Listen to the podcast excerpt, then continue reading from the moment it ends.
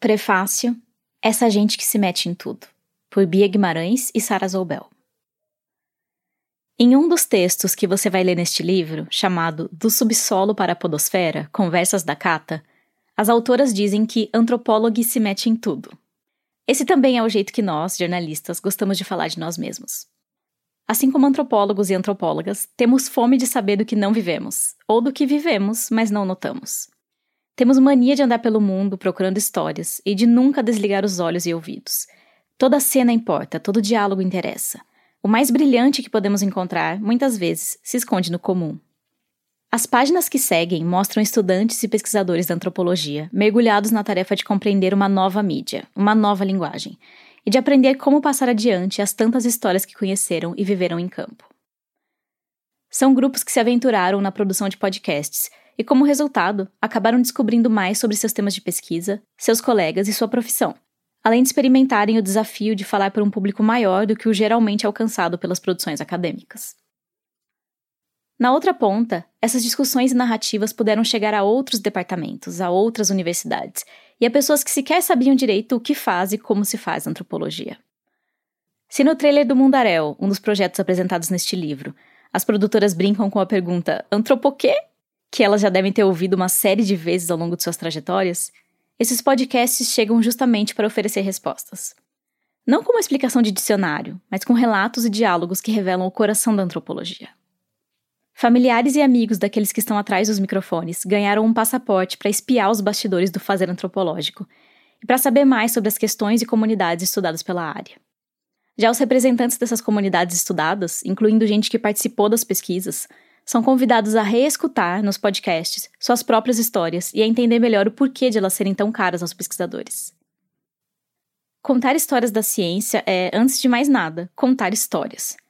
Precisamos de bons personagens, cenas instigantes, cenários bem construídos e um arco narrativo que se transforma, que tem um antes, um durante e um depois. São todos ingredientes espalhados pelo cotidiano, mas é preciso saber encontrá-los e contá-los. Acima de tudo, é obrigatória a predisposição a se meter em tudo, a não se contentar apenas com a superfície, a pele das coisas. No caso dos podcasts, soma-se o fato de que essas narrativas devem ser desenhadas para os ouvidos. As músicas, cenas e paisagens sonoras devem nos transportar para outro tempo e outro espaço. As vozes devem soar íntimas, familiares. Você deixaria um estranho falar ao pé do seu ouvido? Pois é. Pode parecer tarefa simples a princípio, mas a verdade é que se trata de um processo incômodo, doloroso, fisicamente doloroso. Dá um nó na barriga, algo entre o nojo, o pavor e a luta pela sobrevivência. Gut churn foram as palavras usadas por Mikkel Excelsior e Jed Abumrad ao relembrarem a fundação do Radiolab, programa de ciência estadunidense transmitido na rádio desde 2002. Abumrad descreve essa sensação de vida ou morte como parte essencial do processo criativo. Entre desbravar os labirintos do software de edição e lidar com o estranhamento de ouvir e reouvir a própria voz, no fim do dia, somos obrigados a escolher apenas uma entre as zilhões de maneiras de se contar uma história ou explicar um conceito. Esse processo começa na cabeça, claro, mas se decide nas entranhas.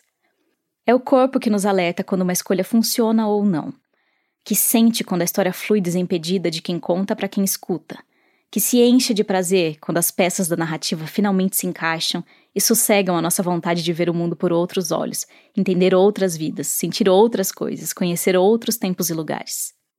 É no corpo que a gente sacia a fome de se meter em tudo, nem que seja só por um momento, até ela voltar mais forte. A cada capítulo, este livro vai te saciar com histórias e novos olhares sobre antropologia.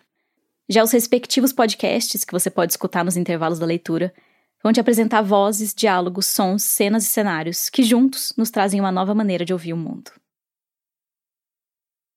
Bia Guimarães é jornalista com mestrado em divulgação científica e cultural.